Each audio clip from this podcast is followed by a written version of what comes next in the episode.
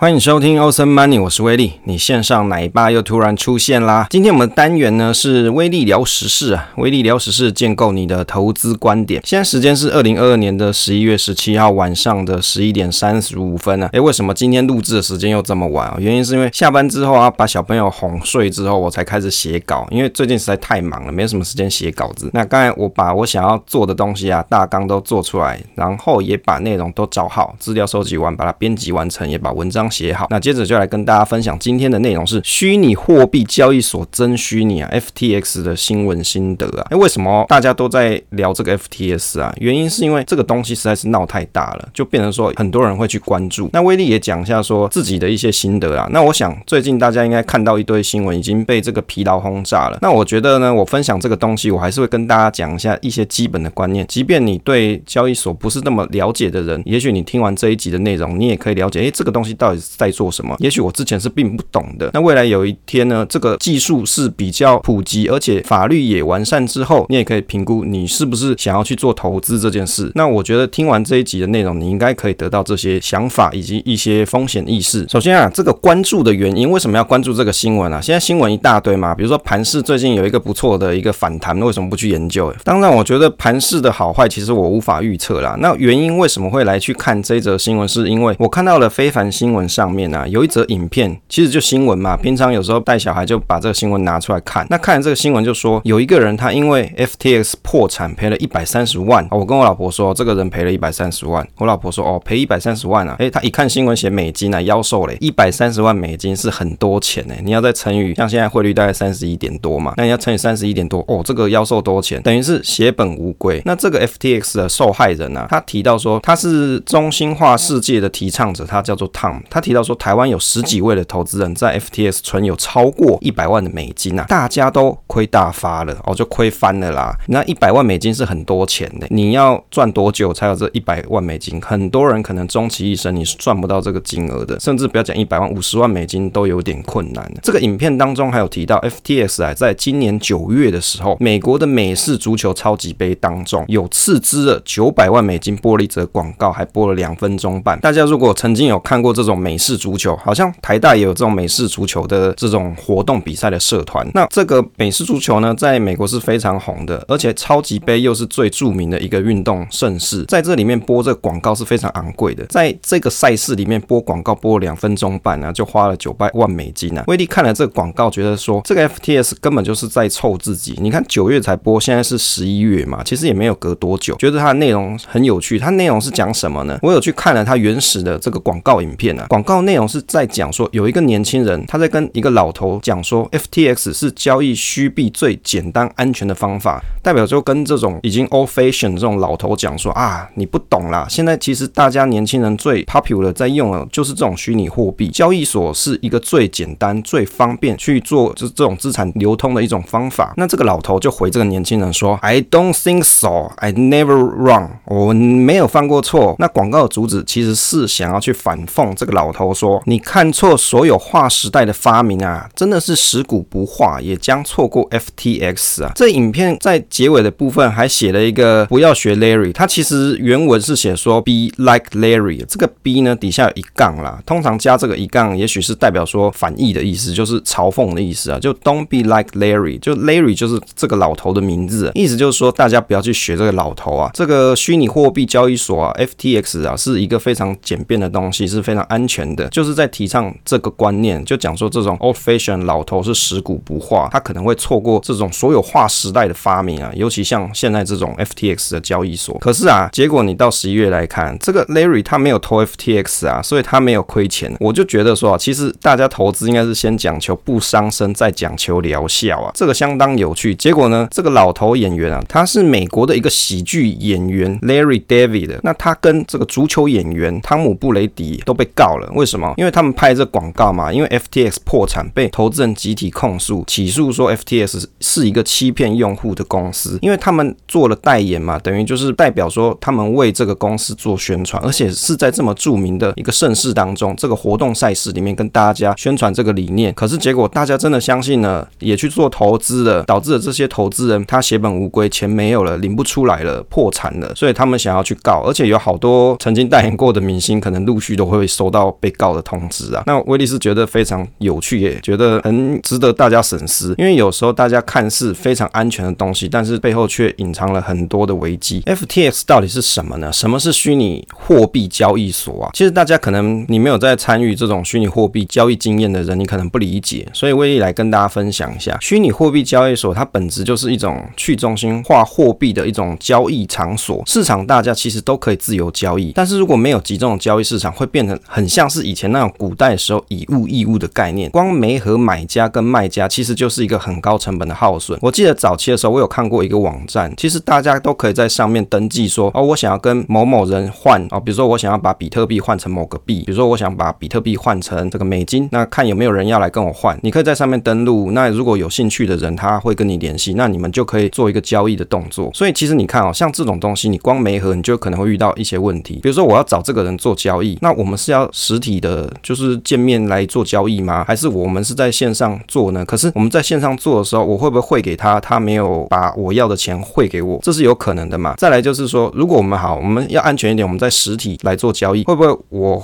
汇了钱，当下实体见面之后汇了钱给他之后，他不汇给我，然后就跑掉，甚至他勒索我要我更多钱，或者把我绑票之类。所以你看，不管是线上或者是线下的这种交易，其实都是暗藏非常多的疑虑跟风险，它就是一个很大的成本很耗损。因此啊，这种集中市场的交易所，它就出现啦，啪啪啪就出现了。为什么？因为有商机嘛。你在这种交易所里面做买卖的时候啊，那因为有交易集中的市场，可以让市场的虚拟货币啊流动性增加，减少媒合的成本，大家都高兴嘛。因为等于是你在这个地方，你可以很容易的把你想转换的货币把它卖掉，或是你想要转换的货币把它买进来，都是一个非常简便的方式，而且很快钱就到账。当然啊，这个虚拟货币它到账的时间还要取决于现在区块链上的执行速度，因为这个东西还要靠这个挖矿的方式来做进行，有时候很快，有时候很慢啊。当然，随着未来技术进步之后，也许这个速度就会变得比较快一点。现行的虚拟货币交易所其实它功能有很多，除了像货币的买卖之外，你还可以做放贷啊，你也可以做类似像股票、期货这种做空或是做多的这种神操作，你可以开很高倍数的杠杆来做操作。因此啊，你看前两年市场的融景的时候，你常常会听到说有币圈少年股神出现，因为他杠杆开的很大嘛，他也许就做了顺势操作，那他就赚的比较多，就有可能财富翻倍这样。前两年其实不管是币圈或者是市场啊，其实我说股市的部分啊，其实都是融景，就是尤其像是从二零二零年下半年到二零二一年底啊，大概上半年都是一个非常好的一个交易市场的融景。你就会发现说，其实币圈它有一种特性，就是先行于股票市场，所以有时候有一些风吹草动的时候，你会发现到说币圈的状况可能会提前反应，它变成有种先行指标的概念。但是是不是每次都这样？这不一定啊。但是大部分威力观察的时候是这个样子的。你可以去把线图拿去回拉，你就可以去看数位货币的这种价格曲线，跟美国股市的大盘比比较一下，你大概就可以明白这样子的一个道理。我观察了一下二零二二年十一月十七号的市值排名啊，因为像现在 FTX 它倒了嘛，所以其实现在市值排名就有了调整。这个参考是 Coin Market 一个网站的资讯。现在最大的市值的交易所是币安啦，这币安是一个中国的创办人所开的。当然，现在他是什么国籍我不知道，但是我印象中他是一个华人。其次就是 Coinbase，那再来就是其他的交易所了。那也就是说，因为 FTX 倒了，那就变成其他交易所就递不上来。那 FTX 到底是什么啊？我们讲了半天，它到底是什么呢？它其实就是数位货币交易所。我参考了一下维基百科里面有介绍，它是在二零一九年成立的。所以你看，现在二零二二年大概就是成立三年了。总部是位于美国的巴哈马，它是是一个数位资产现货与延伸性产品交易的平台，是以交易员创建、为交易员而生为它的核心价值。诶，你没有觉得很奇怪？它是为了交易员而创建，为交易员而生。那到底我们投资人放在哪里？二零二二年的时候，它曾经是全球交易所日交易量排名的第四位。破产之前，它还是市场上第二大交易所，仅次于币安这个最大的交易所。创办人的背景啊，这 FTS 的创办人他叫做山姆班克曼弗里德 SBF 简称啊，因为他名字太长了，所以大家都叫他 SBF。他是在一九九二年出生，美国加利福尼亚州就加州啊出生。二零一四年从 MIT 麻省理工学院毕业，毕业之后进到华尔街。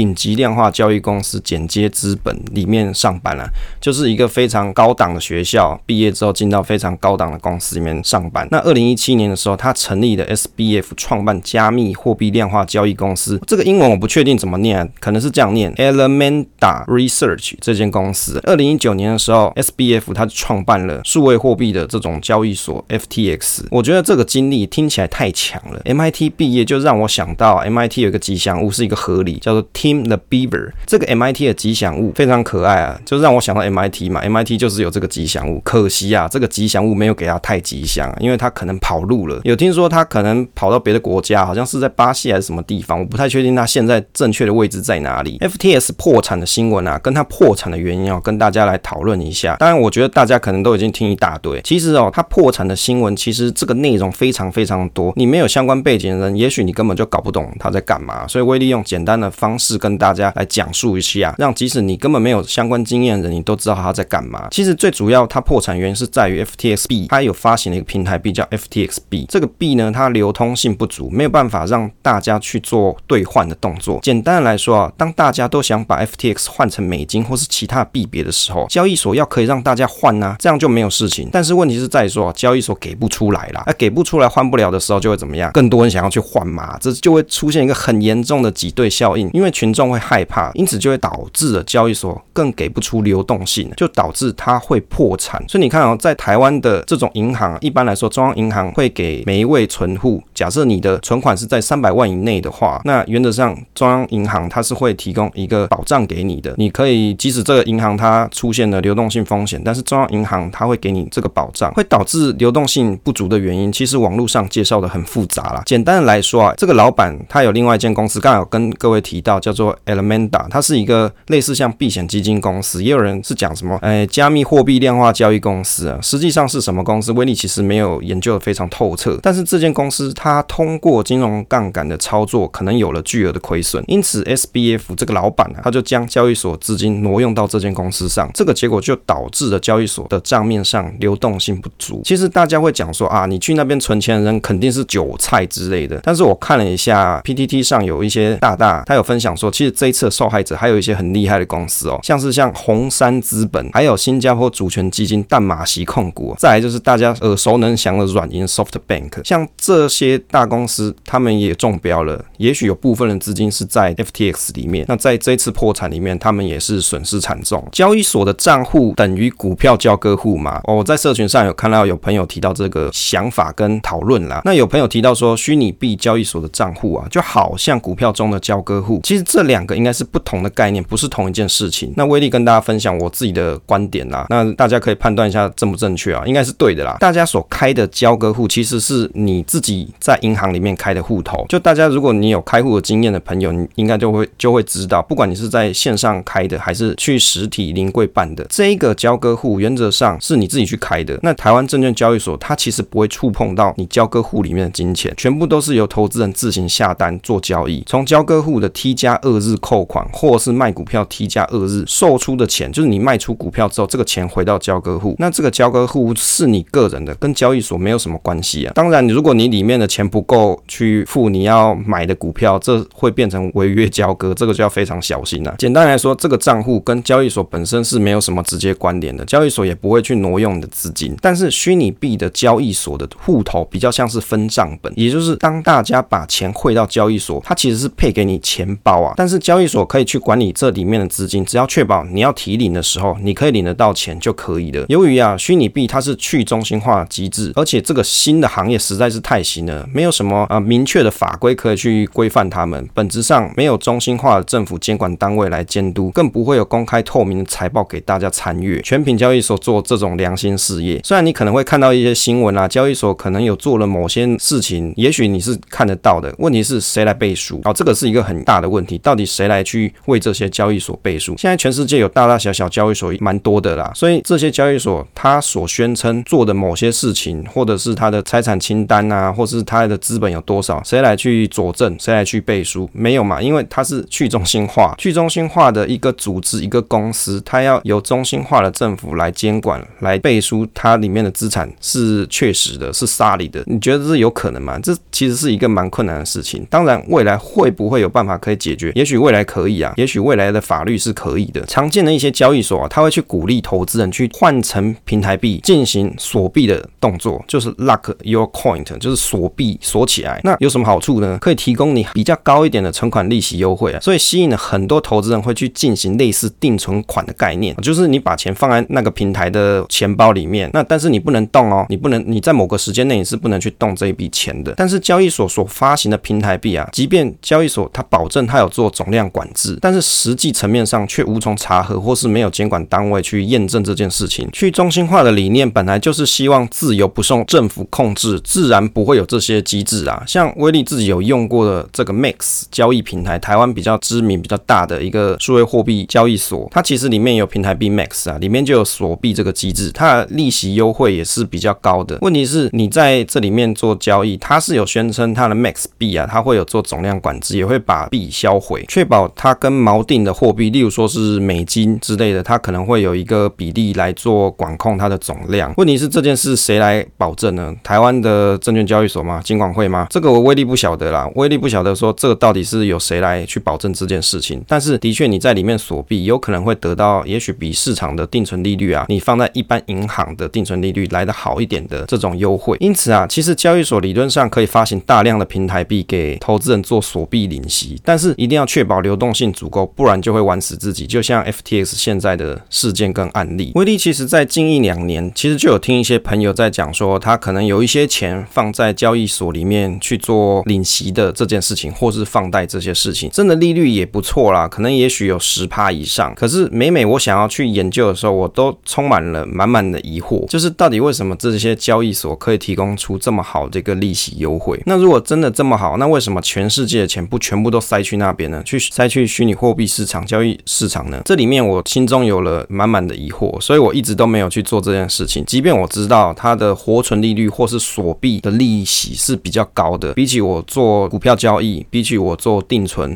或是美金定存这些交易来说，都是高比较高的这种利率。可是并没有吸引我马上把大笔的资金投入。这个原因道理很简单，因为我觉得不靠谱，所以我没有这样的做。再来就是当这个交易所它发生问题的时候，我应该怎么做？我想不出答案，所以我没有去做这件事情的原因就是如此啊。好，因为时间的关系啊，剩下的内容在下一次跟大家做分享啊。啊，最后喜欢节目的朋友啊，不要忘记可以分享给你的朋友收听啊，也可以到威力财经角的 FB 或者是 Apple Podcast 上去点点评价、留留言呐、啊。分享总是单纯的快乐，期待下一次再见。